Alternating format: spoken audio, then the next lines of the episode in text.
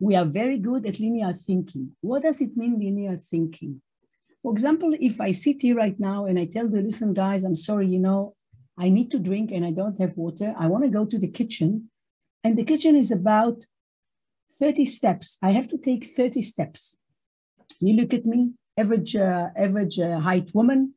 Well, you can say perhaps, you know, perhaps some with some high heels or whatever. And then you say, well, if she has to, or without, or, or without, and then you say, well, if she has to go 30 steps, what can be the, the distance till the kitchen?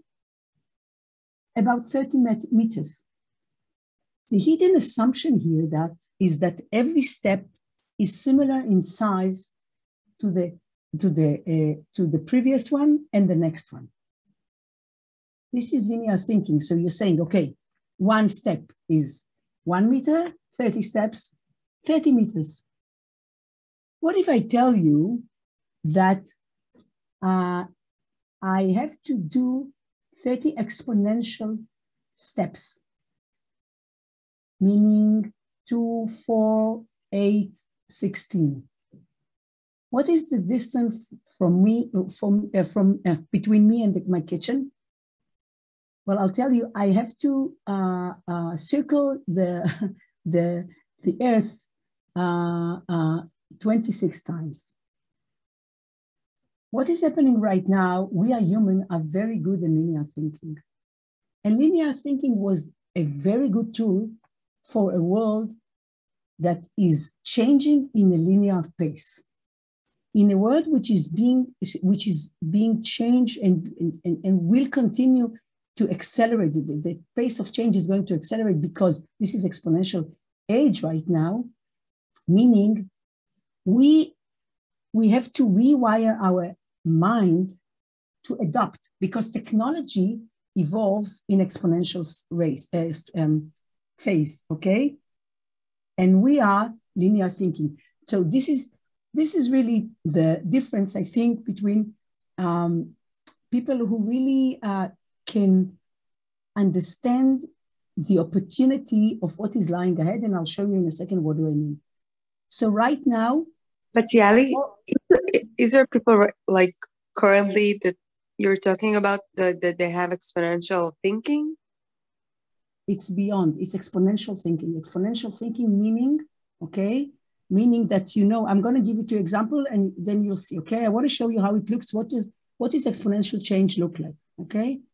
Okay. Oh, sorry. Oh, it's supposed to be here. Where is it?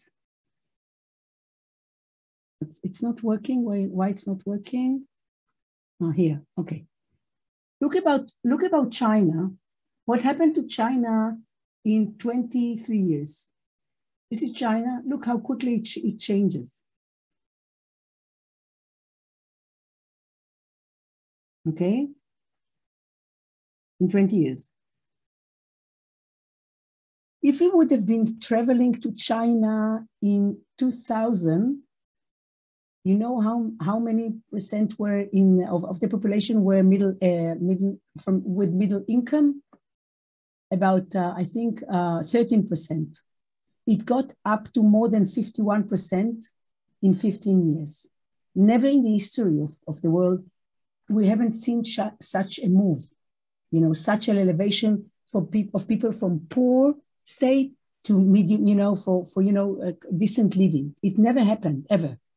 So this is Shanghai. I want, I don't want to talk about uh, New York right now. I want to explain what does it mean. When you understand that you are, you can work in exponential pace, in 10 years, you're going to be a 1,000 times better. In 20 years, you're a million times better. In 30 years, you're a billion times better. We are not used to thinking in those terms. We are not used to thinking in terms that everybody, everything is possible. And the essence of exponential thinking is that if you do something in an exponential pace and you do it good, this is where you're going, this is where you're going to get. And this is what's happening to technology. So this, the, I think right now, um, this is a broad thought. It is nothing. It's more than what we are talking about right now. The main challenge now of humanity is to move from linear thinking to exponential thinking. Because usually, when we are thinking about a problem or a situation, because we are used to linear thinking, well, if there is a problem, we'll say, well, even if we use this solution, we won't solve it. No. You know, the, the price of uh, solar energy dropped 50 times in the last 40 years.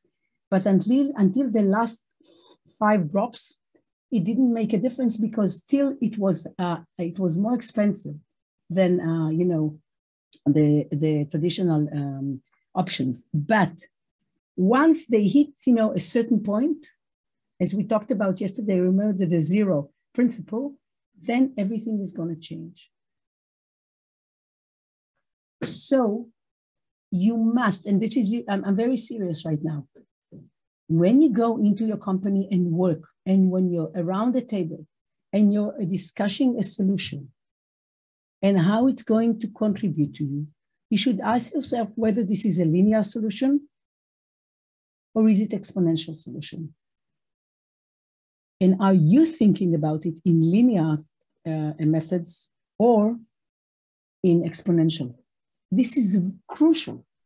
I'm very serious. If, if you don't even remember anything from what I'm saying today, this is crucial. I really, really want you to, to, to understand that. Okay? So, so this is the first one. Sorry, what? No, I'm just I'm just wondering who is leading this kind of thinking is it learned in school? Uh, who is like how, how it's gonna happen? Do you think we can you can you can keep the questions until I finish because it's very hard for me because it's okay or you you sure. I'm not insulting you. Yeah, that that's okay. Okay, okay, okay. Now, why it's so important? Because if right now we are we are entering about this, and you heard me saying it twice, third time, and so forth, to an age of disruptive technologies, which are going to change everything we know. And these technologies are progressing in exponential uh, pace. So we, we won't be kept, we won't be able to capture. We simply won't be able to capture what, what, what, what's the capabilities. And, and one note regarding yesterday's uh, uh, work, I was, when I thought about it at night, I thought you're not taking seriously the idea that you must think about what you can do with technology. Because when all of you uh, were talking, I you you weren't referring to any of those technology as a tool that you can use in order to solve the problems or to or to or to tackle the opportunities. So disruptive thinking, first tool. Second tool, or the second question, can I use any kind? So first question always is, Am I thinking about this in a linear fashion or exponential fashion? Is the solution is linear or exponential? Second question you must ask yourself, can I use any of these 15 you know, disruptive technology to solve the problem or, you know, tackle the opportunity? And then the third question should be, is there a way to converge, okay, between those technology this is the third question that you ask yourself, okay? And I want to show you, for example, right now. You know, uh, the construction um, uh, industry is the largest in the world. I, I think it's about nine, I don't recall whether it's nine, eight, nine, nine trillion dollars. Forget, forgive me if I'm wrong in, in one trillion. But right now, when you look worldwide, all the walls are being built in the same way. But what's happening right now is that we are capable of taking concepts from biology, blend them with chemistry, use the law of physics to create total different materials from which we are going to build the, the, the, the buildings. So there are going to be so many combinations that we never had. We are going to have roads that are going to re repair themselves if there is a problem. There are going to be walls that are going to be a source of energy. Okay? We are going to have we are going to have uh, doors and and and, and internal um, um, uh, uh part of the room that we will be able to um, redesign and redesign. The, the wall will, will not stay in the same place. I can get up in the morning and says, I want this wall to move and I, I'm going to have a remote and it will move because today I have guests and nothing will happen. How is it going to be? So I think you must use your imagination. I think the worst part that is happening to most of us is that all of us are being born with a lot of imagination. But the process of, of studying and learning the way it's being done worldwide, it's not only in Israel, uh, we are being asked in a sense to put our imagination aside and to use only logic. And I think the coming era is going to be totally different because it's going to be a combination of imagination and rationality. Okay, so I'm just giving you just an example because I'm working right now a lot in the construction. Somehow we got I got to this situation. So, so anything. Think about like you know IKEA. We are not from far from the situation that you will buy something from IKEA, and instead of looking at you know they give this all those brochure that you have to know how to use. I never know. Okay, or you ask them to send someone right. What if I tell you that IKEA is not from, far from a situation that you simply open the box, okay? And the parts can assemble themselves. It's called 4D printing when time is a variable. So you must start using your imagination. How can we use all these different methods? We are waiting right now to 500 to 1,000 new um, uh, you know, materials that we never had, which are going to be totally combinations. Okay, so this is just to give you an idea. What does it mean to think about a combination of and of, of the of the different um, of the different uh, uh, technologies? You know, going out of Earth, for example, or how are we going to use you know robots? I mean, robots are going to be a part of the of our life. What what is are you sure that you're speaking right now to me, or is it a robot that represents me? How can you be sure? Can you be sure right now? Is it me, or is it my significant robot? Aaron, what do you think? You think it's me? Okay. I hope so. You hope so. Okay. So once, and I want to show you where it's gonna where it's gonna how it's going to be, it's, it's not, um,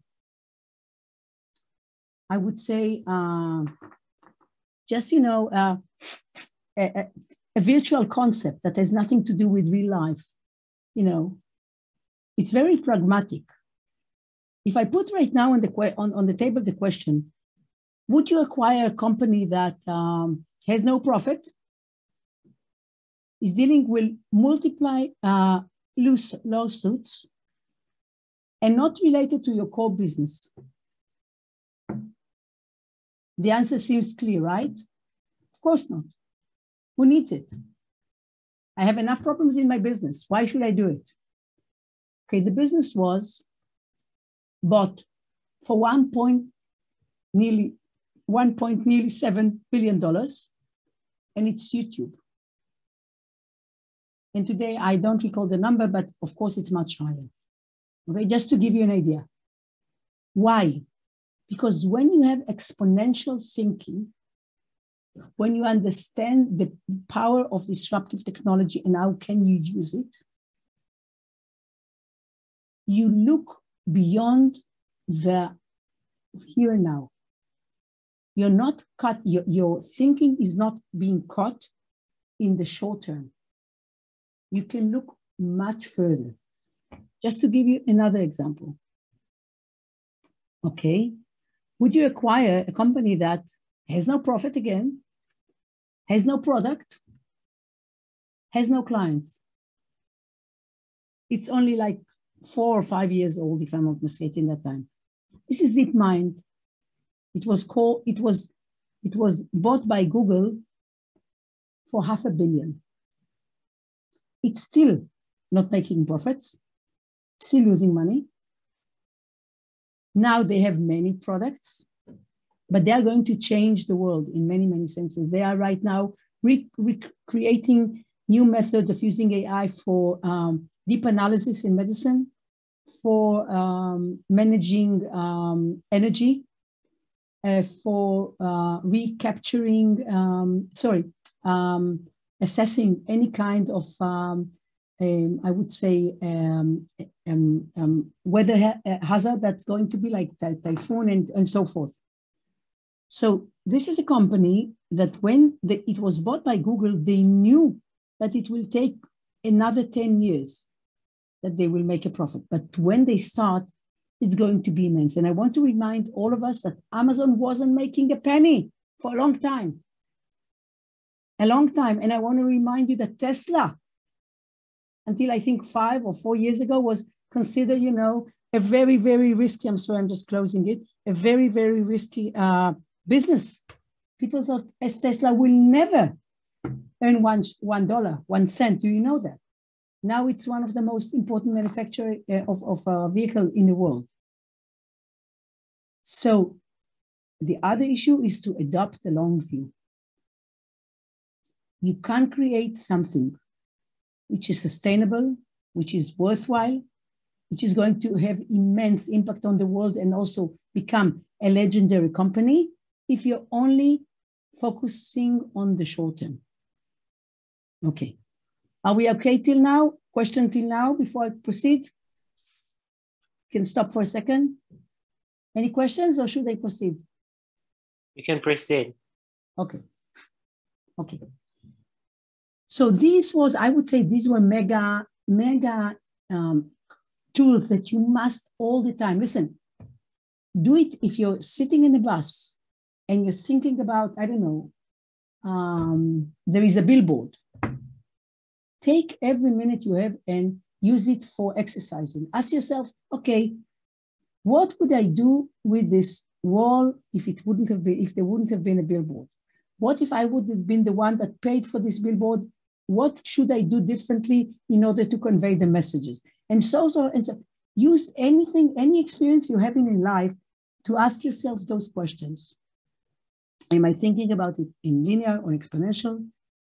Okay, am I thinking long term or short term?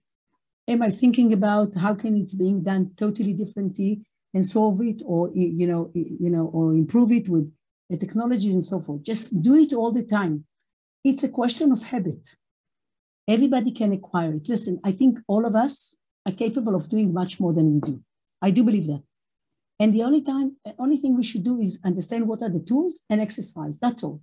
Okay. Now I want to start about I want to teach you a little bit about it's a, a concept that I think I created that called disruptive thinking.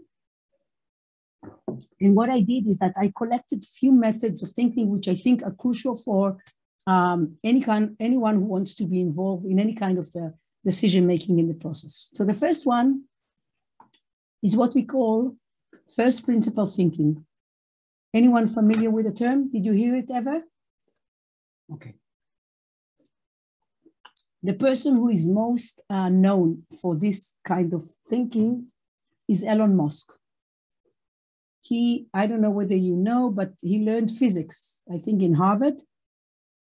And this is one of the methods that is uh, highly used in uh, physics. And it's really going back and asking, what is the initial problem? And if you take any kind of project that Elon Musk is involving, you can see that what he's doing is implying all the time, all the time in each situation, first principle thinking. And I want to give you an example. Um, I'll give you an example regarding that, but I want to second, I want to talk first about about the the concept of electric car. Okay, you see this. This was the electric car of the past. It was I think, ugly. I, I hope I'm not insulting anyone. Uh, it wasn't convenient. Uh, you could uh, drive it for like, I don't know, five kilometers. And it took a long, long time to, you know, uh, to charge it. So if you would have asked anyone like uh, uh, 20 years ago, would you like to have an electric car? It would have sound like, you know, you're not taking me seriously. And I, it, it used to be a car, as people used to say, for tree huggers, okay? So when Elon Musk decided that he want to take by storm and revolution and, and, and, and change, but completely disrupt the uh, automobile, uh, the vehicle market, because this is the first, because, and, and the reason was he was looking for ways to keep, you know, a Mother Earth and dealing with the climate crisis. He says, well, the first, the first problem, of course, is using a vehicle and using, you know, fossil fuel, fossil fuel. So he said, why people, he asked the question, why people are not buying electric car? He says, and he understood that if you won't change the image of the electric car, people will not buy it. So this is first principle what is the real, the root cause of this issue, of this problem. So when he got out, and I want to take, I want to remind you that Tesla exists only 15 years, that's all. So what was the first car? He took, I think it was, he took it, I think it was a, a Lotus, if I'm not mistaken, but if I'm mistaken, as as a, as as his um, as his uh, uh, I would say um, source of inspiration, and this was the first car. This was the first electric car that Tesla came with, came out with. It was expensive. It was, I think, about uh, $130,000, uh, but it was it has the same power of McLaren. And as you know, McLaren is one of the best racing car in the world. So look at these pictures. This is the old metaphor of what it is to have an, um, an electric car. And this is the new one. If you have to choose right now between the two of them, who would you choose? So what he did in one action, he totally upside down reversed the way we think about electric car. And if you ask anyone who has a Tesla, and I won't go deep right now into the Tesla because it's a whole, I can speak about Tesla for three hours, if not more than that he continue all the time to improve Tesla, right? And when you speak to people who have Tesla, I don't know whether you're aware of it. Uh, last week, they I think they had the again, uh, they created a new method of uh, uh safety and security, and it's again being seen as the previous uh, uh, perceived as the highest one in, in terms of safety and security, in, and and with gap between all the competitors. So Maybe use in Innoviz.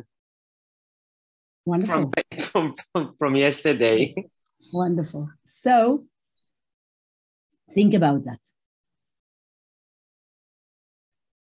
So for example, when we talked about yesterday, Aaron, when we talked about the fact that we have a problem that male in the Haredi uh, community are taking a lot of responsibility in the household, and this prevents them to create for them, you know, a, a meaningful source of income and enjoy, you know, this, you know, creation part of their life, well, I would go and ask what is the what what is what is the main problem? Okay. The other thing he did, I want to give you another example. You know, uh, when he was in the university, my uh, mentor Peter Diamandis created the, the first university for space it was for students. That is two, the co, uh, the, the, the, additional two co-founders were Jeff Bezos and Elon Musk. And I don't, I don't know whether you know, but uh, Jeff Bezos always said, I'm going to make a lot of money in Amazon and I'm going to take it in order to, to uh, create for us uh, an alternative in space. So, but what Elon Musk did, he asked, he asked himself, why can't we conquer space? And the answer he came with is that because every time we are creating a spaceship, how many times do we use it? You know, How much, how many times we used to use it? Only once. Once. You remember, uh, think about the fact that you are going to go on a vacation, you know, hopefully soon. Doesn't matter to Paris, London, wherever, Lisbon, New York.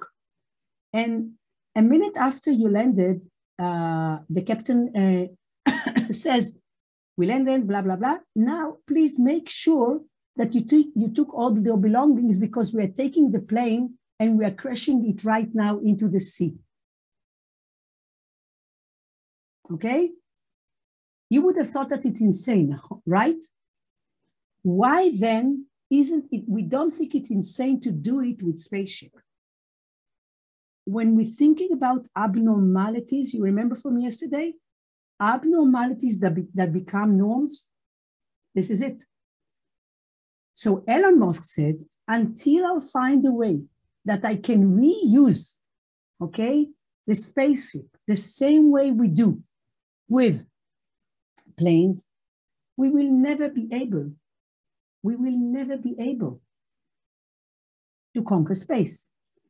So he went further, and what did he do? He changed the materials, uh, he changed the structures, but what else did he do? I want to show you again the film.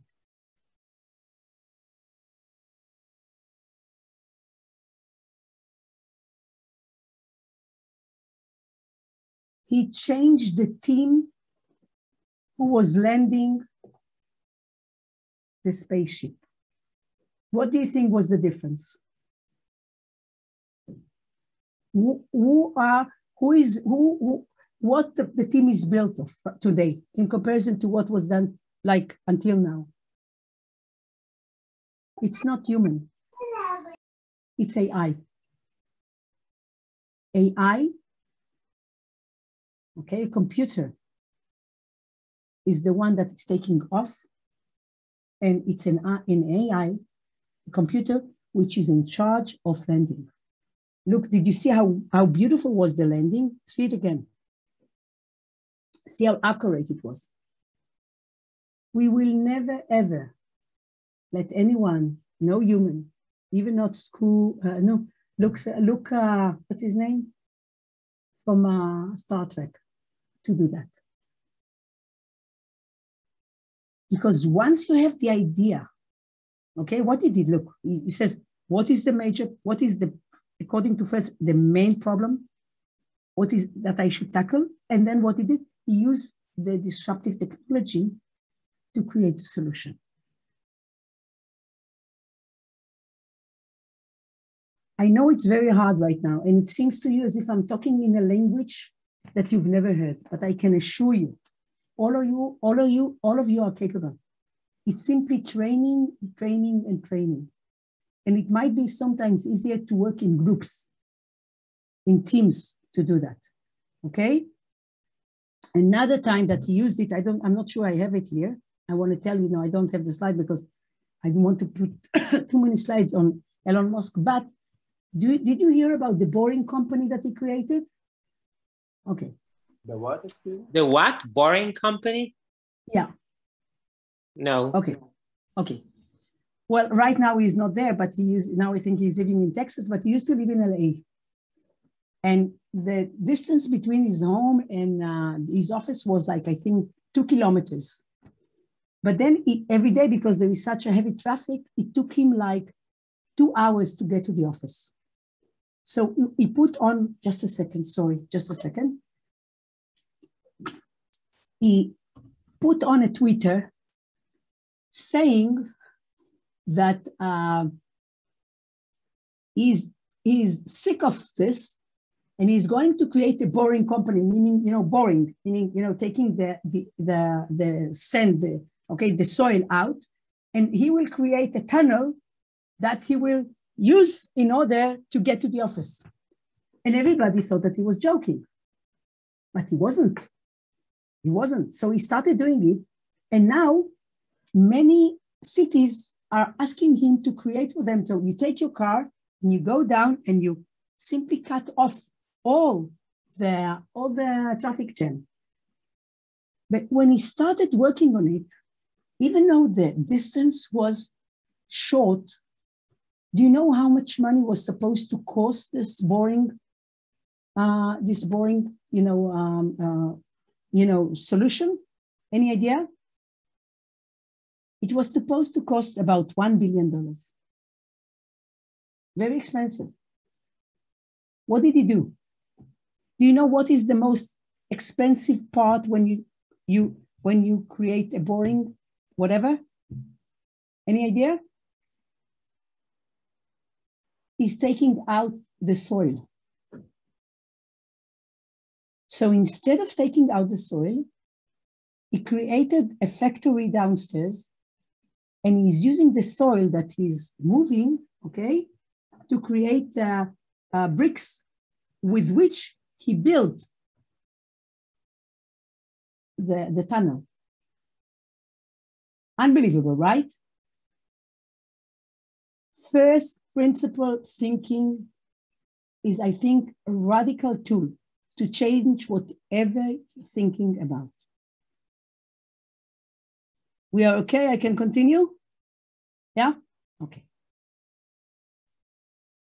Another way, another disruptive thinking methods, I call it redefining the problem. And I'll do it very quickly now. I want to introduce you to Jim Allison. I'm not, I don't know whether you know, but uh, Jim Allison, you know, he, he, he was the winner of the uh, Nobel Prize uh, two years ago. He looks like a butcher. He's a very nice guy. And uh, uh, when when you when he was interviewed, um, he said that most disease, you know, um, pisses him, him off. Sorry, pisses him off. But cancer really, really grieved me the quick. Why? Because he lost his mother, his uh, brothers, and so so so on when he was young.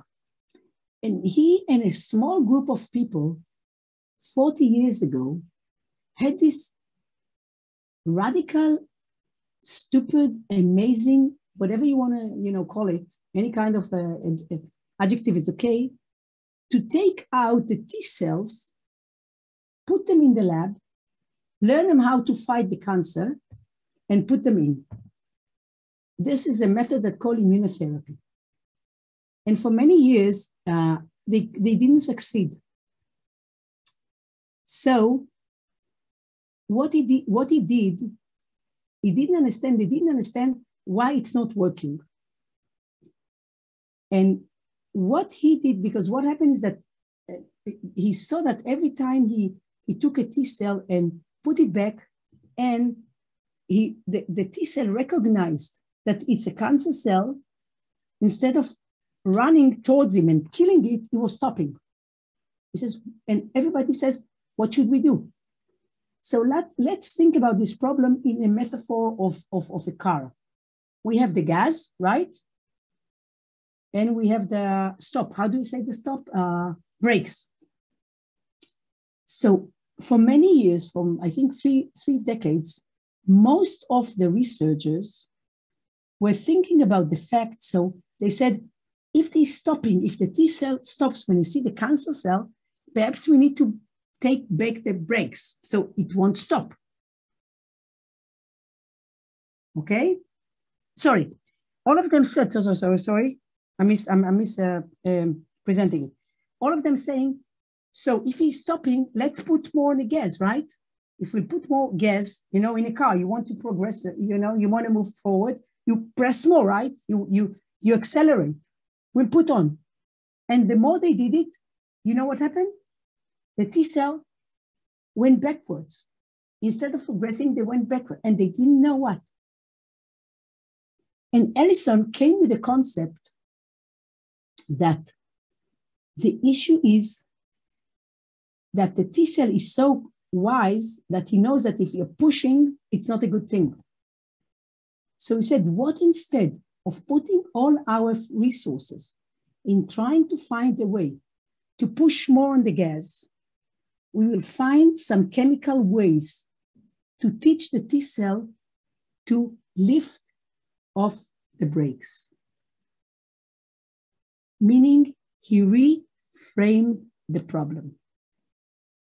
As well as I did, as you recall, I told you yesterday with the tanks, you remember that I told you with the tanks? You remember that I told you that it's the same thing. It's not easy. In many ways, it's even harder, than, I think, than principle one. Reframing the problem, you must come with, I would say, uh, naivete of a child and to try to look at the problem from a total different angle. And here I must tell you something personal.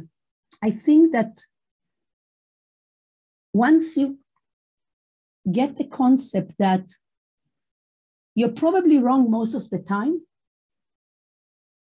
and you probably know very little, then you're becoming better in uh, first principle thinking and also with reframing the problem.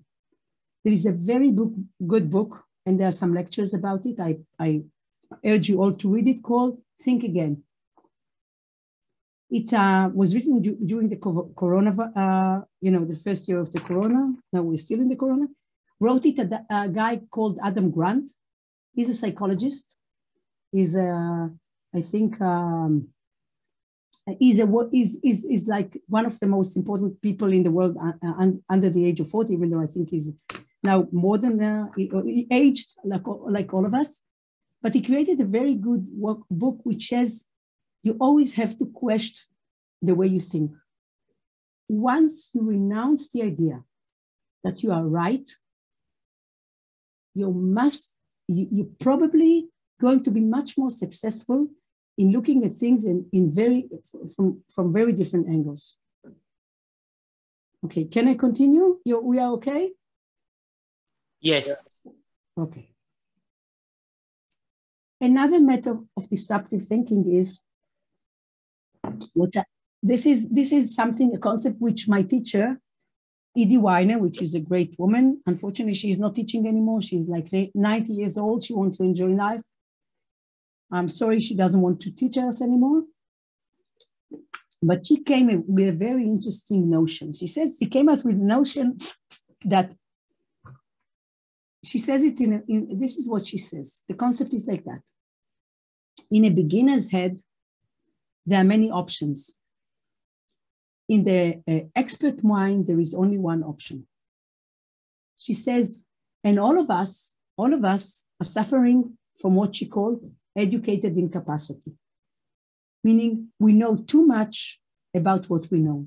So it's hard for us to see other alternatives. So she says there are two, only two species that can, uh, that are not suffering from this. One is children. So right now we have a child in the, a baby in the, in the class. I think we should learn from him. The, the other one uh, is, is alien. And she was relating to, there was a very interesting um, film that uh, was done, I think in the 50s or 60s. Uh, and uh, she says that uh, an alien was sent to, to Earth to learn about us, you know, be human beings and what's happening here. So when he reports back to the uh, to his lieutenant, uh, and he's being asked, okay, so who is the most important creature, you know, on, on Earth? He says, well, it's something that is called the car. He says, what is it? He says, well, it's a, this, uh, it's a metal thing and he has four wheels and uh, usually he has two servants. So this, uh, one of them is a man, he's taking it every day to the parking lot to play. And then he goes into an office to earn money to pay for the car. And the car is very hungry on the way to home, so he stops and the car likes to drink something which is called gasoline. And then he goes home and then he puts her in a, in a, in a nice place and he cover it and go to, to sleep. So we'll have, have energy to go and uh, take care of the car tomorrow morning. Nice, right? So, uh, okay, just a second, sorry, רגע, כן, כן. אין בעיה, תשלחו, אני פשוט באמצע ההרצאה, כל מי שמגיע שישאיר ליד הדלת, בסדר? סליחה. טוב? תודה ביי. סליחה, אני מתנצלת. I'm sorry. Um, my, my secretary is not working because it's uh, Friday. So, Another, another, another um, example, of course, is uh, where really is the source of knowledge? Is it, you know, us, the very important people that thinks we know? Or is it children? And do you know the story about uh, Ken Robinson? Unfortunately, he passed, uh, last, passed away last year. He has this beautiful story about a child which is sitting in the kindergarten and uh, you know the teacher is calling everybody to to to to lunch. And she says anna please come. We need to go to lunch. She says yeah but i'm i'm, I'm you know i'm just uh, drawing right now. What are you drawing? I have to finish the drawing right now. She says why do you have to finish the drawing? I says well because I'm, this is a drawing of, of god eating lunch with us. So uh, the teacher says listen but no one knows how god looks like right she says, well, that's good. So in, a few minutes, they will know.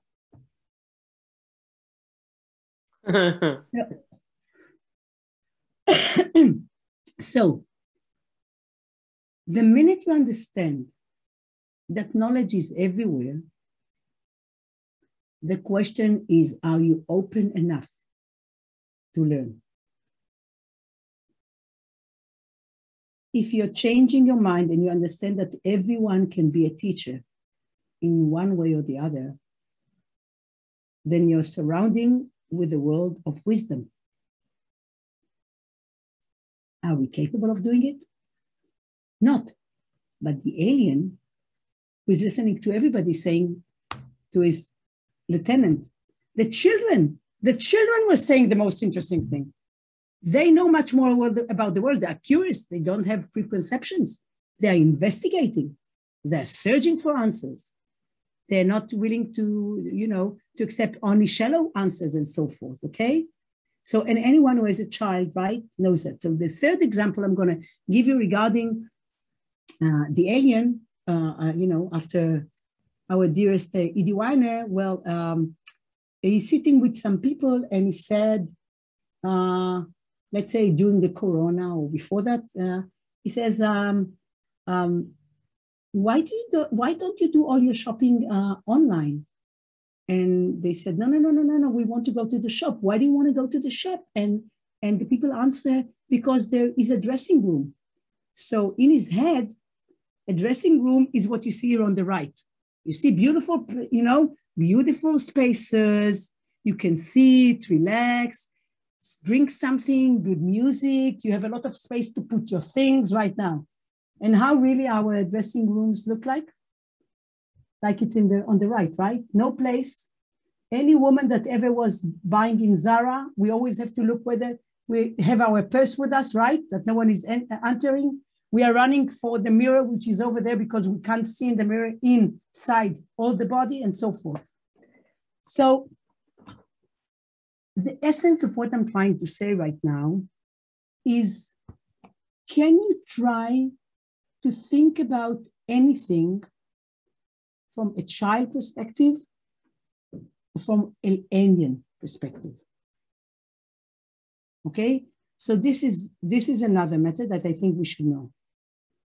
The other method is asking a more beautiful question what is happening to us usually when we sit in, in the room and we are supposed to ask questions? Well, we have a nice question and then a better question, and then we have a very good question, and then we stop.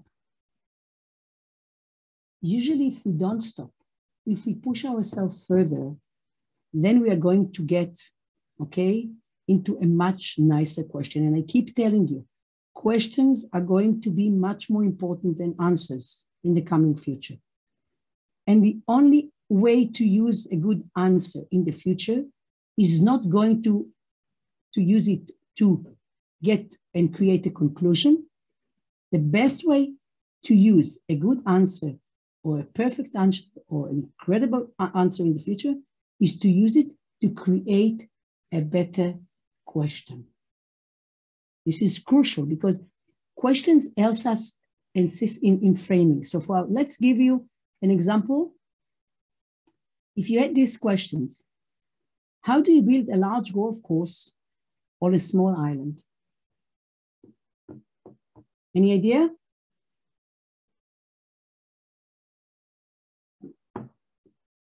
Maybe you can do it in levels. Very Maybe. good. Yeah, And you can you can just build another island beside the island. very good, Gam. Very good idea as well. More idea? Both, but these are very good ideas. More ideas? Build a VR golf course. Wonderful idea. Great. Using technology, very good one. Okay, what they came up, this is this was a real problem for a constructor. And what he did is simply minimized. he created the miniature one. so it, it's a reverse, it was a reversing, but it, it is a very good one. We So what we're saying- in- What? no, I'm just kidding. We're we can see it here in, in apartment in Tel Aviv. But okay. You're right. You're right. So what is important is, is, is, is, is really looking for beautiful questions. Okay. It's because once you insist on finding better questions, you're shifting your perception and thinking. Okay. It's very, it's, it's, it's, it's a wonderful tool. And it doesn't matter, I'm telling you, it's such a good tool. It doesn't matter whether you're talking about your personal life, your professional life, you know, business dilemma. Always ask yourself, is this the right question? Okay. Okay. It's really becoming an adventure. It's like, it's like, you know, getting lost, which is a beautiful way to find new things. Okay. So I'm just telling you this. So I want to give you some examples from the business from, from the business world. Okay. Okay. Netflix, you know, before they were, it was you know online. It was a company like a Blockbuster. You know, they they were sending, you know, uh, the videotapes. You know, you re- recall that to everybody's place. And what Blockbuster used to do is to to um, charge you horrible fees for late. I mean, you took the film, you were supposed to return it on Friday, but you return it a week later, so you have to pay a double. So Netflix, in the beginning, they were copying. You remember yesterday, I give you, I gave you some hints. Find differentiation. Don't try to compete with Matrix, okay? Don't try, okay? Or the company that was creating this beautiful uh, um, nature uh, solutions for wounds and so forth, but they were trying to be to, to be to, to appear like scientific, and they lost the essence of being natural and so forth. I'm just giving this an example, okay? So they asked themselves, should we continue and do what Blockbuster are doing? What is going to happen if we will not pay, ask our customer to pay for late fees? Okay? So what happened to them? Netflix became, even before they were online, much stronger than Blockbuster. Okay. Pandora, they asked, what if we could map the DNA of, of music? And you know, it take them, I think, 12 years of struggles, if I'm not mistaken, until they became su- such a success. And then a very, very ancient company, which the son of the creator of the company, okay, asked his father, Father, Dad, why do we have to wait until the picture is being produced? Polaroid.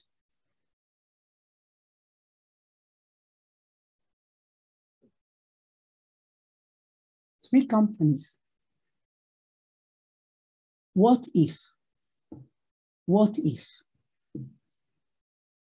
What if we could have find a solution that all men in Haredic society had the ability to go to work and not to worry about their children? What if? What if the company that is de- dealing with the radar and so forth, uh, sensor, sorry, not only would like to find ways to decrease the price, which is a, it's a half of a very good solution, but also can find a way to improve the customer journey. What if? Always when you think that you got the best answer. Try to see what is the treasure, a hidden treasure, which is really a more beautiful question. Okay? Okay. Okay, I, I, I, I just want to continue. Okay, I want to continue because we are in slide, oh my God. 32 out of 80. So, okay, can I continue, guys? Or you want five minutes to uh, break? What was What? the slide with Instagram, WhatsApp, and Spotify that you just like? Yeah, Uber, Airbnb. There, there were companies that were, were born out of questions. Oh, nice. Okay, so let's fight. Let's fight five, five minutes because I know it's a lot of information, but no more than five. Okay, Okay, grab a coffee and come back in five minutes. thanks. Okay, Okay. okay, five minutes. Okay, it's consistent. Ah, good. Oh, I forgot to put it on. Aaron, what would I do without you? So, the question is right now: if this is, if everything is changing, the question right now is is any of these changes represent an emerging opportunity for me? And I'm going to show you a few things, okay? Digital wallets. Once the smartphone, you know, became the hub of everything that we do, why can't we put money in it? So right now we know that digital wallets are taking off, and especially after the corona, because we were all told, right? I'm just uh, putting it so that it's going to be quiet. I don't know why it's not working. No, it's working. So the question is, of course, uh, can my business, and it doesn't matter which business, can use the concept of digital wallet? Angela from uh, AA16Z, which is uh, Andreessen Horowitz uh, uh, firm, which is, the, I think, the most important VC in the world, at least in my opinion, or at least one of, of the few that are leading the world, got on the stage at 2019. She was in a room with about 100 people. She asked them, how many people are here are working in a fi- finance institutions? About third raised their hands. She, uh, she looked at the other 66% and told them, listen, and this was the phrase, even if you want change your working place, even if you want change the category you're working in, if we'll sit here in five years and I'll ask you who is giving financial services, all of you are going to raise hands. Why? Because the digital wallets give us another layer, okay, because of, of course, technology, to give financial solution for anything our consumer needs.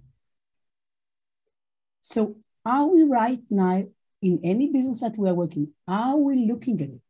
Are we asking ourselves, is there a way to, see, to add another layer of digital uh, solutions for our clients that will enhance uh, their satisfaction, will uh, deepen their loyalty, will give us edge in comparison to the, uh, to the competitors and so forth, and a source of income. Are we asking this question? Okay.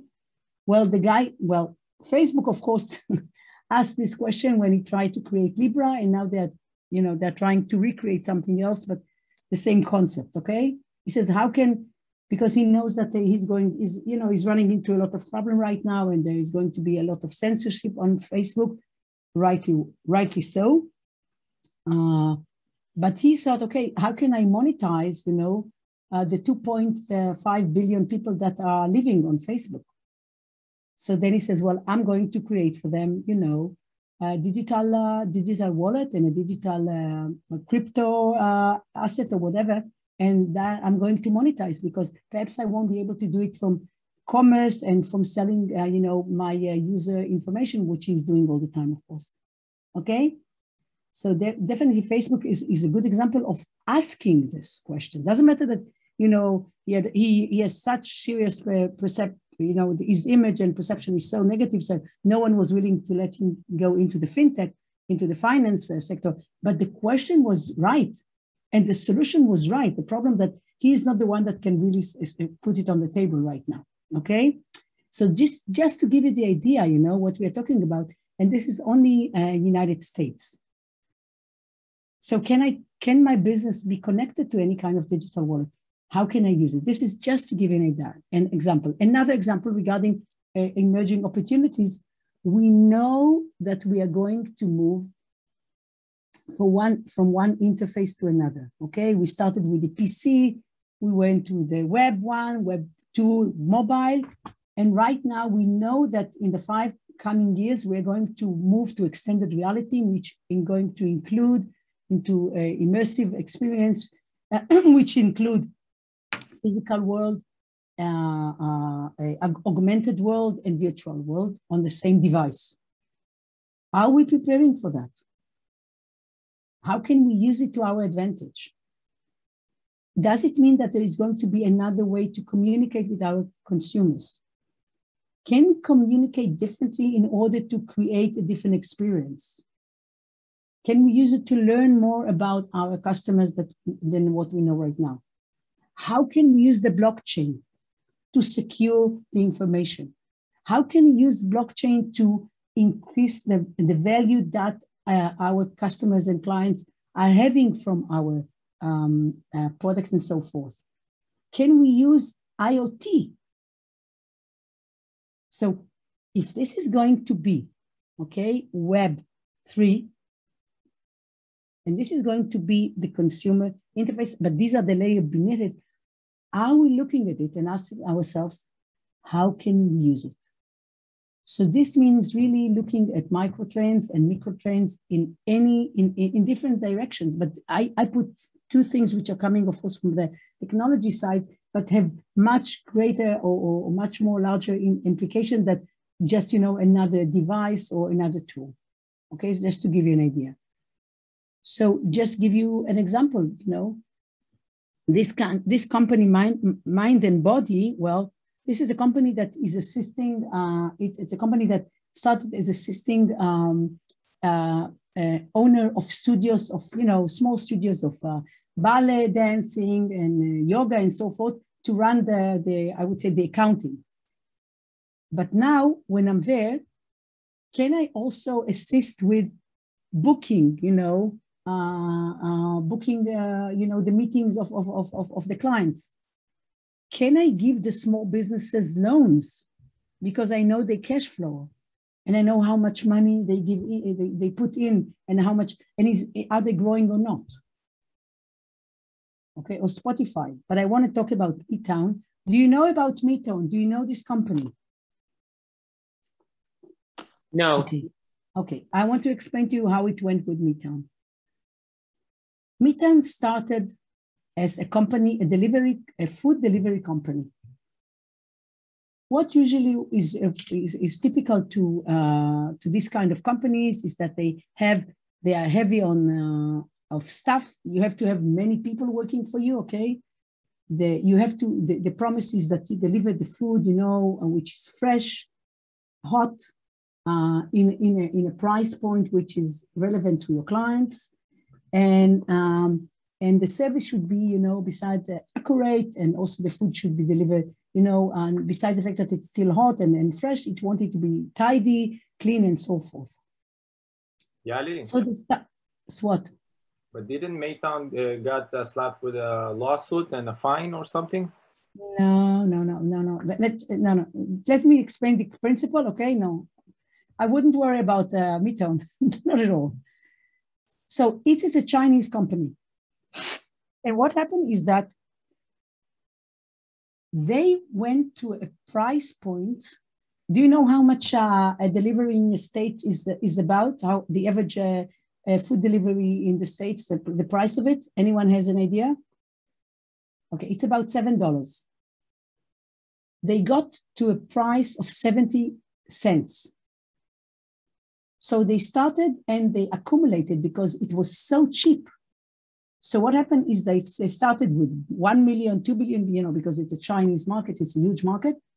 And what happened? They, they simply changed the eating habits of the Chinese because it got so cheap because the price of the food from the restaurant was, was reasonable. And, you know, they don't have to invest because, you know, they're working right now very hard because the, the, the, the, Uh, you know, everybody are moving from poverty to, to, to the middle uh, level in, in, in China. So middle uh, income, so everybody are working very hard. Uh, so, uh, and, and women are also working very hard. So wonderful, we don't have to cook. We get the food we want. It's very cheap and we don't have to worry too much about the service, how much it costs. And so we are very happy with it. So this was the first phase. So what, but this is not the interesting part.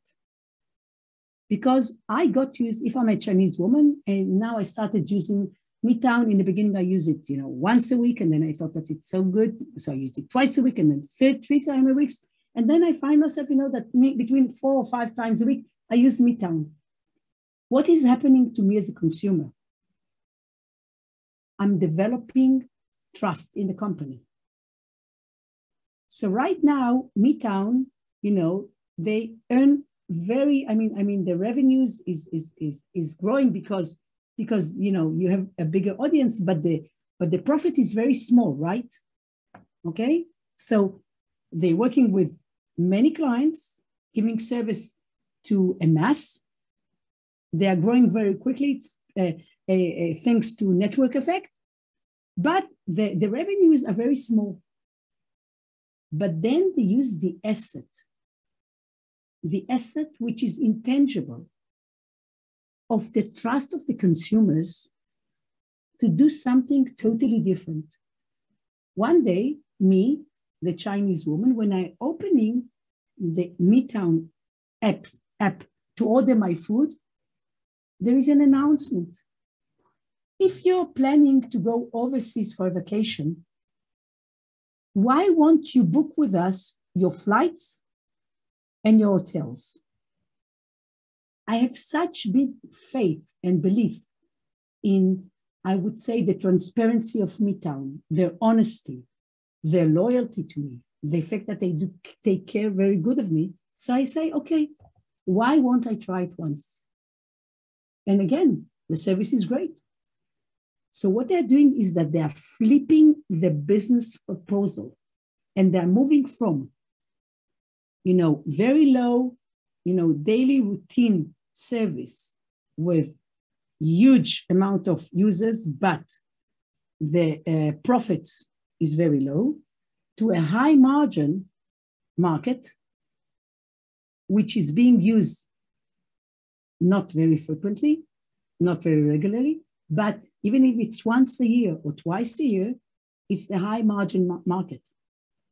So they are using this intangible uh, asset, which is the client trust, to create a different kind of business. And within three years, they replaced the first, the, the, the, the leader of the market. Amazing, right? Then I think they were bought uh, by WeChat, but uh, of, or the other company, but uh, the, one of the two big companies in China. But that is it. So just look at it. Very, very creative. Okay. So, and this is of course what we call the super app. Okay. So uh, Uber, we know I don't want to go now into Neonable because we don't have too, enough time and we're running out of time. But look what happened with Uber. For example, right now during the Corona, Uber created a service of getting vaccination at home. So you don't have to go to the clinic where you're afraid to sit with all these people that you don't know whether they, uh, you know, infected with, with corona. No, we send you a nurse home. She comes to your home. You have, and then she gives you the certificate, and now you're okay. Think about it. And for that, I'm willing to pay much more than for any uh, uh, uh, usual Uber, right? because this is a premium service. Okay. So um, I want to go further because I want to now explain to you about what I think for me is, are we okay? Can I go on? Guys? Yes, yes. Yes. Brilliant. Now I want to talk about client-based innovation. What does it mean? 20 years ago or 30 years ago, this was what students in MBA used to learn. You, you, do you know this model? The oh, five... yeah. Oh, yeah. Too well. Okay. too well. Porters and Wonderful. SWOT was like part of our main subject in this MBA. What? Anyway. every learn SWOT. So SWOT and Porter, SWOT Okay. and Porter. Okay. This is a total irrelevant concept in my belief, in my opinion. Classic. What? What are you saying? You're right, it's classic, it's irrelevant model, but No, They it's like us. the Mona Lisa. It's like Yes. the Mona Lisa. It's good tell to to the university, tell to the university. Well, this is not my role, unfortunately, but as you know, but it's irrelevant because right now, what is happening, this model is definitely a good model to what? To a linear market and to a linear change. It's totally irrelevant when we are talking about exponential uh, changes because due to the fact that we have technology, you know, that we can embrace, you know, it's not so hard to, to be a competitor. Uh, you know, you can create a startup. Do you know that creating a startup at 2000, at 2000, uh, sorry, at, uh, yeah, two, uh, 20,000, you know, uh, in the beginning of the century, this century, do you know how much it used to cost? It used to cost $5 million. Do you know how much it costs 13 years later? To start an online company from your bedroom.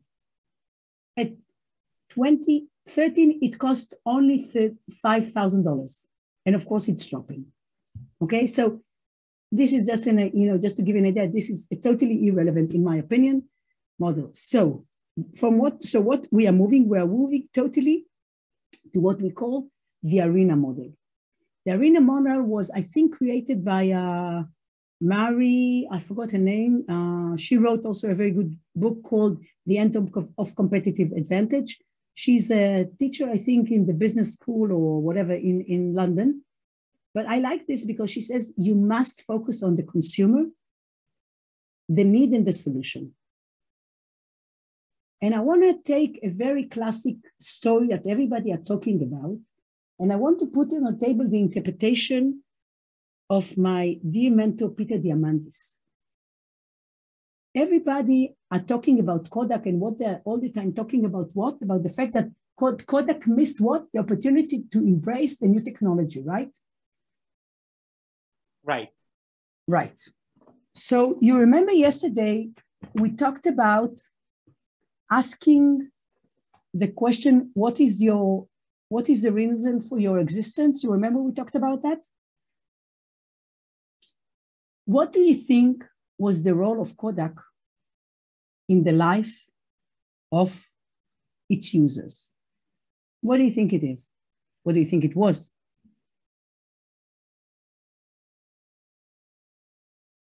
They thought they're in the business of chemicals and cameras.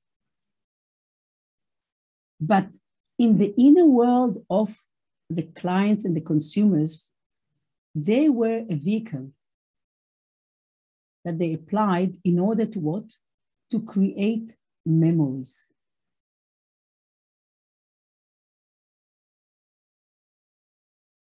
If you take, if you if we would have sitting, if we would have sitting with Kodak management and we would have asked them, what is your role in the business of your cons- consumers? Not what you think you bring to the world. Not think what are the services and you know products that you give. What is the role? What is the job needs to be done that you are being hired to do according as to, to the perception and the method of Clay Christensen? What is the job needs to be done that you are being hired to do? And what, what, and if this question was asked, and if there was only one person in the room brave enough to say, we are assisting people in creating and, you know, uh, uh, capsulating and, and capturing the most happiest days of their lives or the most important memories of their lives. I believe they would have been a shift, a mind shift. Also, um, sorry, just just a second. I'll just finish second. And then hopefully Kodak would have been in a different way, way you see. And this relates, this, the, this model is totally in line with the concept of asking the right, the most, the more beautiful question. Sorry, you wanted to say something?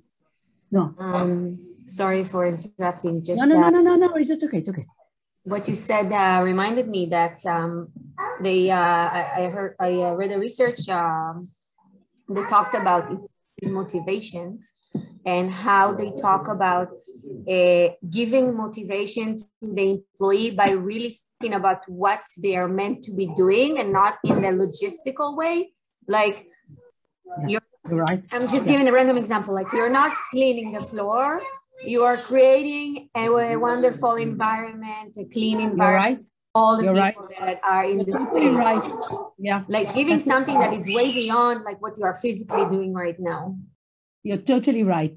You know, one of my teachers said that uh, when he came into one of the offices, uh, there was what we usually call the, the person, doesn't matter whether it's a wo- woman or, or, uh, or a man that is sitting in the front desk of, of an office. You know, when you go into a big office and he's sitting in the, in the entrance, how do we call him usually? What, how what is the definition of, the, of its uh, occupation, of his profession, you think?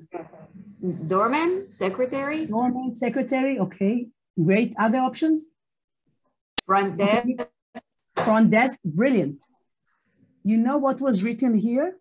What was on the badge? First impression officer. Brilliant. And if you think about it, it's, it's totally like that, right? Because if you get into your an office and there is someone which is very lovely and asking, How are you? How was the trip here? Did you find a place in our parking lot? Was it easier to use the elevator? Can I offer you something to drink? Are you interested in going to our toilet? What do you think about the company? Wow, such a lovely place. If you come in, you know, she says, sit down, we will call you.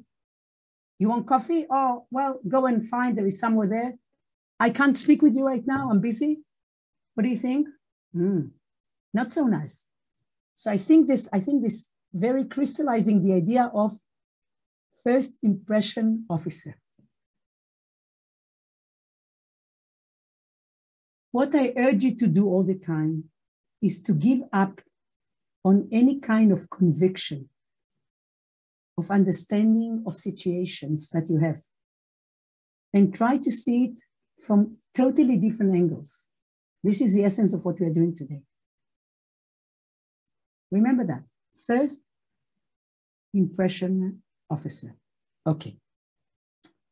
And for that, what we usually need to do is what we call radical empathy. Everybody, anyone is familiar with this expression, radical empathy? You never heard about it? Okay. Radical empathy comes from psychology. And the idea is that until you put yourself in some, someone else's shoes, you will never understand what, where, they're, where they're coming from. And two years after September 11, in one of the TED conference, a psychologist got get on the on, on the stage in New York, where they had the problem, of course, you know, the terrorist attack. It's not a problem; it's a terrorist attack. And he stands and he says, and he put pictures of children age five, six, seven, and so forth that are being drafted by Ben Laden. And everybody in the crowd, you know, are getting extremely agitated. And he's telling them, if we want to be able to deal with the problem, we must understand what is happening to this five, six, seven years old that is being drafted to be a soldier against the United States. Why he's willing to do that? Why his family is willing to, you know, send him so, you know, so gracefully to this uh, military uh, camp at, at the age of five? And then he started explaining and describing what are the life of this five years old, wherever he was living. Radical empathy is putting yourself in the most un hard situations in the even in the you know in the shoes of your enemy. Because only then you can really understand what is their motivation how can you can tackle them and so forth okay?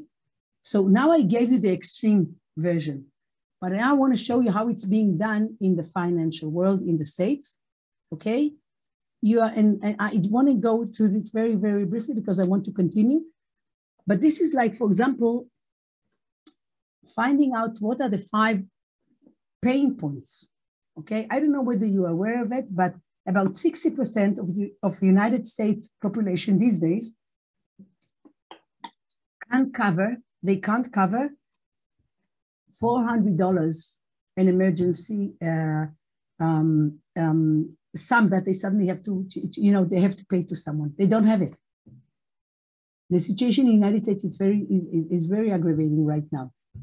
So what they are doing right now, this kind of company, they are looking and seeing what, what, how can we tackle each of these point, point point and give them solutions, okay, that will help them, you know, work properly. And I'm going to give you just one example. Let's assume, and that's it, and I want to then uh, continue, but just to give you an idea. Let's assume my name is Jenny, and I was married when I was 18. I had five children. I never had the chance to go to either college or university. And I'm working in Starbucks. I'm earning $6 an hour. And uh, on the way to work, my car broke. I have to go to the garage. They're telling me I have to pay $400 to fix it. And I have to do it because otherwise I don't have a car. I, I can't go to work. Usually, what I would do, I would call this, you know, um, day loaning, day loaning companies, you know, which which the, what the problem is not the sum, but the interest that they're taking, okay, which is extremely high. And then uh, I, I, I listen. I have the I need to have the money now, so they transfer the money to my account. I'm paying to the uh, garage or whatever, and then to and then I continue to go to work. But then I have a problem because the problem is not the four hundred dollars I have to pay, but the interest that I have to pay all the time. Sorry. So this was what happening thing now. There was this nice guy, son of immigrants, that used to be an accountant in a company. And every week, people from the company used to come and ask him, can we get, you know, uh, uh, part of, uh, can we get some of the salary, you know, either as a loan or, you know, um, any kind of, of uh, agreement that you want to, to, to, to make with us, but we need the money right now. We can't wait till we get the paycheck. We can't get, we can't wait for the pay, for the uh, to, for the paying day, and we need the and the check that will come in the end of the month for the middle of that. We need it now. So he went to another company, started working there, and he had the same problem. So then he created a company called Earnin. And what is happening right now? Instead of me, you know, going and you know to this loan in, in high, uh, you know, interest rate, I became a part, a member of the community of Earnin. And when I'm, I'm willing to be a part of the community of Earnin, I give Earnin the possibility to, um, to connect to my phone and also to my working place. So next time I'm stuck, you know, my, my car broke, I'm calling Earnin and, or sending in WhatsApp. Listen, I have a problem. I need right now $400. So they go into my, they go to my uh, Wi-Fi, uh, sorry, my uh, GPS, and they're checking how many days I was at Starbucks this month. And they see that I already earned $2,000, for example. So no worries, they send me immediately the money. No interest. No interest whatsoever. And then, of course, I don't have the problem with, you know, with the sharks and paying, you know, high interest and so forth. How much do you think Earnin is taking now? If they're not taking interest, probably you can think, well, they're taking any kind of a fee, right? How much fee do you think they are taking from me? Give me an idea. Let's assume the shark took from me 50%. How much do you think they're taking from me? 3%. How much? Three, three percent. Okay, brilliant. More ideas? Nothing. They're taking nothing Okay, so how do they make money? out of the database of people. Okay, good answer. Other options? Okay. Tal, first of all, this was a very good idea, but they have other ideas. Once I get the money, they write to me, we gave you a service that we know we needed, needed, and we are happy to do that. Are you willing to tip us? Send us a tip. And because I know I used to pay so much, what do I do? I'm happily what? I'm happily giving them a large tip, right? Because I know that they really assist me. And then they show me, because they know the network that I'm in, look, these are also five of your best friends who also will assist. Would you like also to assist and give a tip for them? So what is happening? I go to work and I'm standing near my friend Janet and I'm telling her, you know what happened to me today? You know what happened to me? You know, and this is what happened, and learning assist me. So what is happening? Janet says, I want this as well. And we know that the most important battle between the incumbents and the startup is whether the startup will be capable of growing fast enough until the incumbent can create an innovation. So, meaning Earnin is using in a very interesting way the network effect, and they're creating a community. Amazing, huh? So this is just one story of one company. They make enough money just with just with the tips. Uh, they have a yeah, but also on top of it, now the companies also want to be involved because it's assisting them because they don't have to deal. So now companies are coming to them. Listen, we don't want to give all these loans. Please take them. Please, please take our uh, our our uh, employees and take care of them. Amazing, huh? So they created like a three a three uh, sides market. Very interesting. Okay. Sorry, I can't do that. I, I just, we have the presentation. I'm trying to, because we're supposed to finish in 10 minutes and, okay. Okay, we talked about that. Okay. I want to talk about at least this, I know we know, uh, hopefully let's say, let's try, let's try to see at least two more tools. One is uncommon partners, uncommon collaborators what usually is happening in companies, sorry, just a second. When companies I'm trying, uh, are supposed to find uh, um, collaboration, usually we are looking at collaboration in the first or the second tier from our business. What we find, which is much more interesting, is if you find collaboration with organizations which are far away from your industry dealing with total different clients. And I just want to give, give you one example. Low, Low is like our, uh, like Home Depot, okay, or Home Center or whatever. And they wanted to give the customer a different kind of experience. Because when you go to a shop like uh, Home Depot or Home Center, and you're looking, for example, at the painting, okay, you want to paint the walls in your apartment. You can't envision how it's going to look you want to do something, you know, might be a little bit radical, like, you know, have a pink, pink wall in, in, in the in the in the kitchen or the, or in your living room or whatever. So they were looking for a partner that will give them the opportunity. So they connected Microsoft, which Microsoft is highly advanced right now with uh, virtual reality and augmented reality. They have very good solutions. And they did it already 10 years ago. And why? So you so we understand what is the logic of Home Depot or Low in this sense. Why should Microsoft be interested in such a collaboration? It's low tech. It has nothing to do with the services they have. What do you think Low has that Microsoft doesn't have? and wishes to have. Why Microsoft would be will agree so happily to this kind of collaboration? Collect data. One idea, good. Good. Any Study more ideas? habits. What? To learn shopping habits. Very good idea. Another one.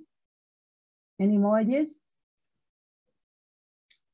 Microsoft doesn't have any immediate informal contact with their clients.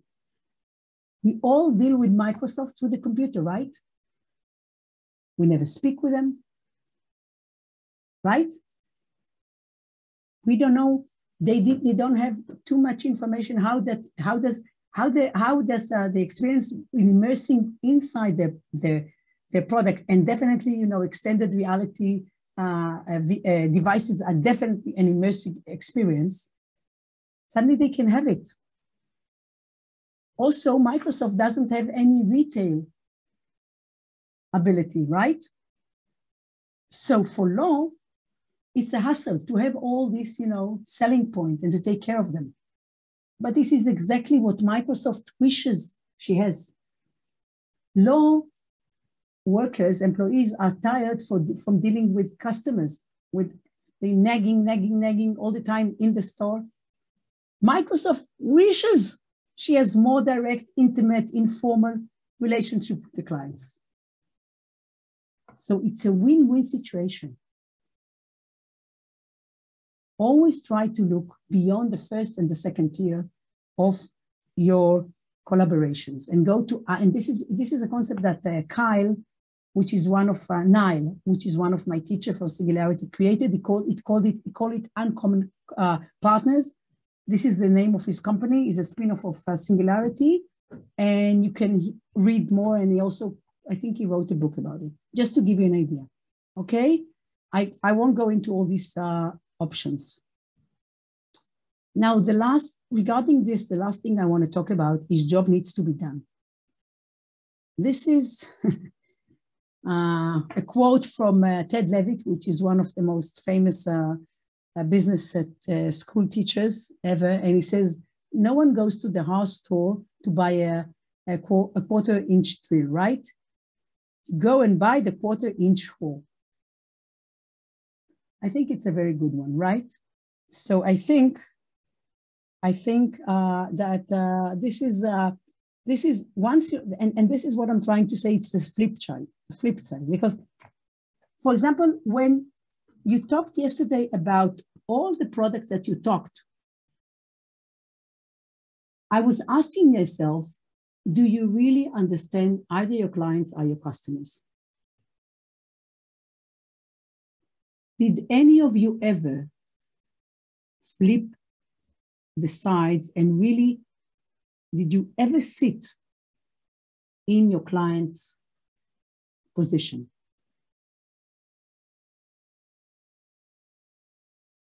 The world looks totally different. I must tell you that it doesn't matter for which company, but it was it's, it's one of the Israeli international companies. I was called by the president and he said, um, what do you think we should do? I said, well, let's take five of your biggest clients. And for a whole day, I want the teams that are dealing with these clients, I want them to, to, to tell me not about how does it feel to, to, deal with the client. I want them to be the clients. And we created this flow. And I said, okay, let's talk about what are the main threats and what main opportunity of those clients from their perspective, not from yours, from your organization's point of view.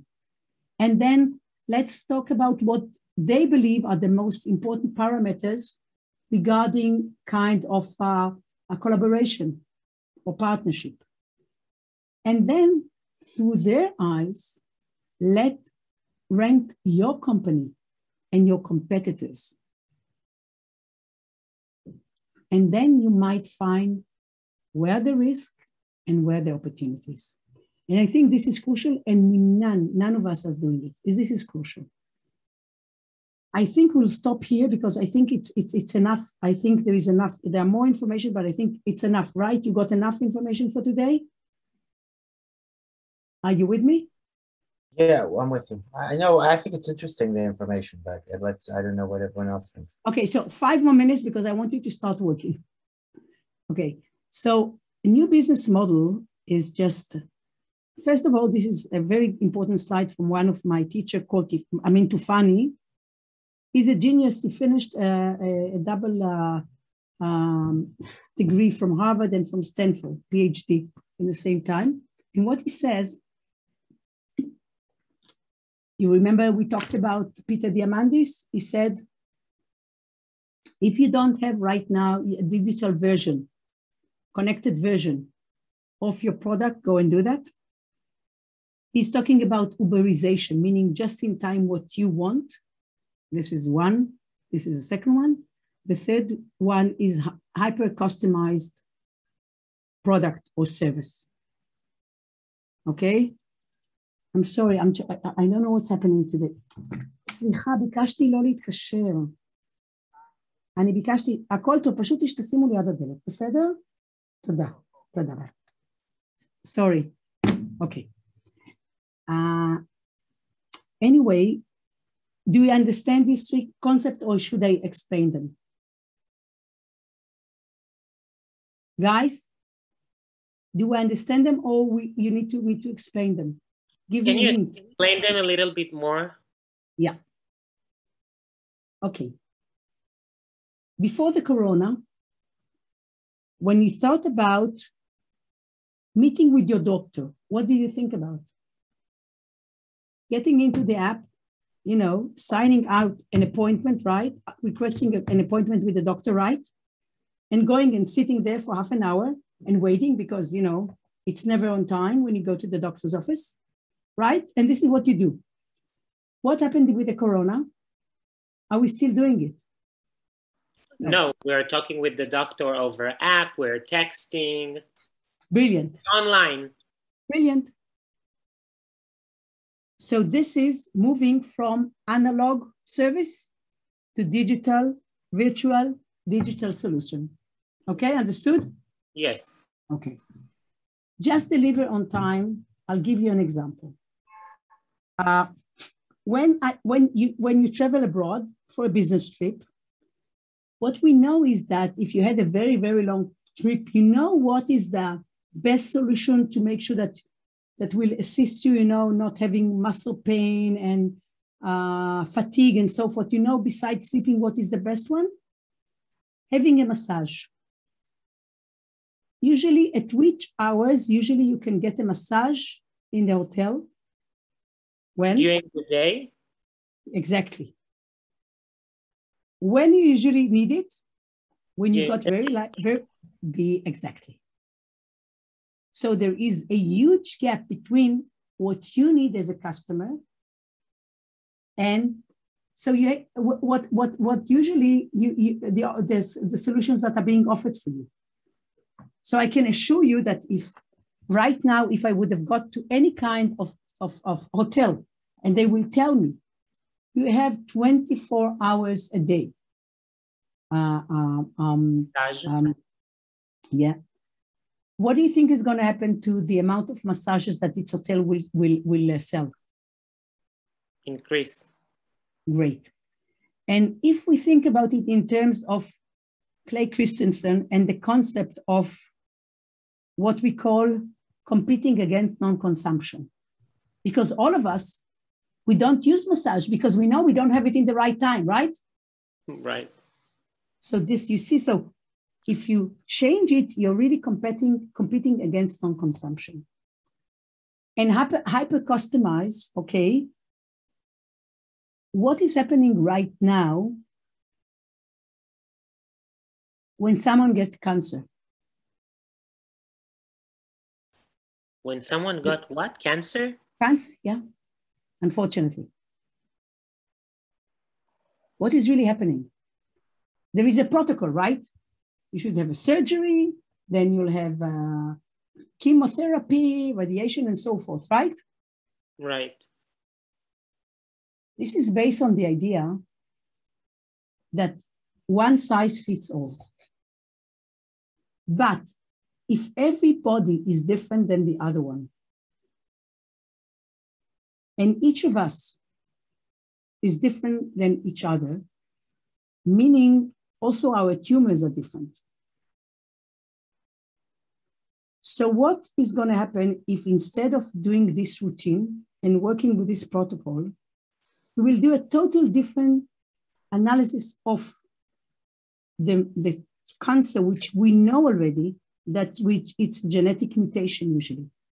And we will find what is the right, what is the, the exact mutation that this person has. And we will create for him using uh, bio uh, therapy, a hyper customized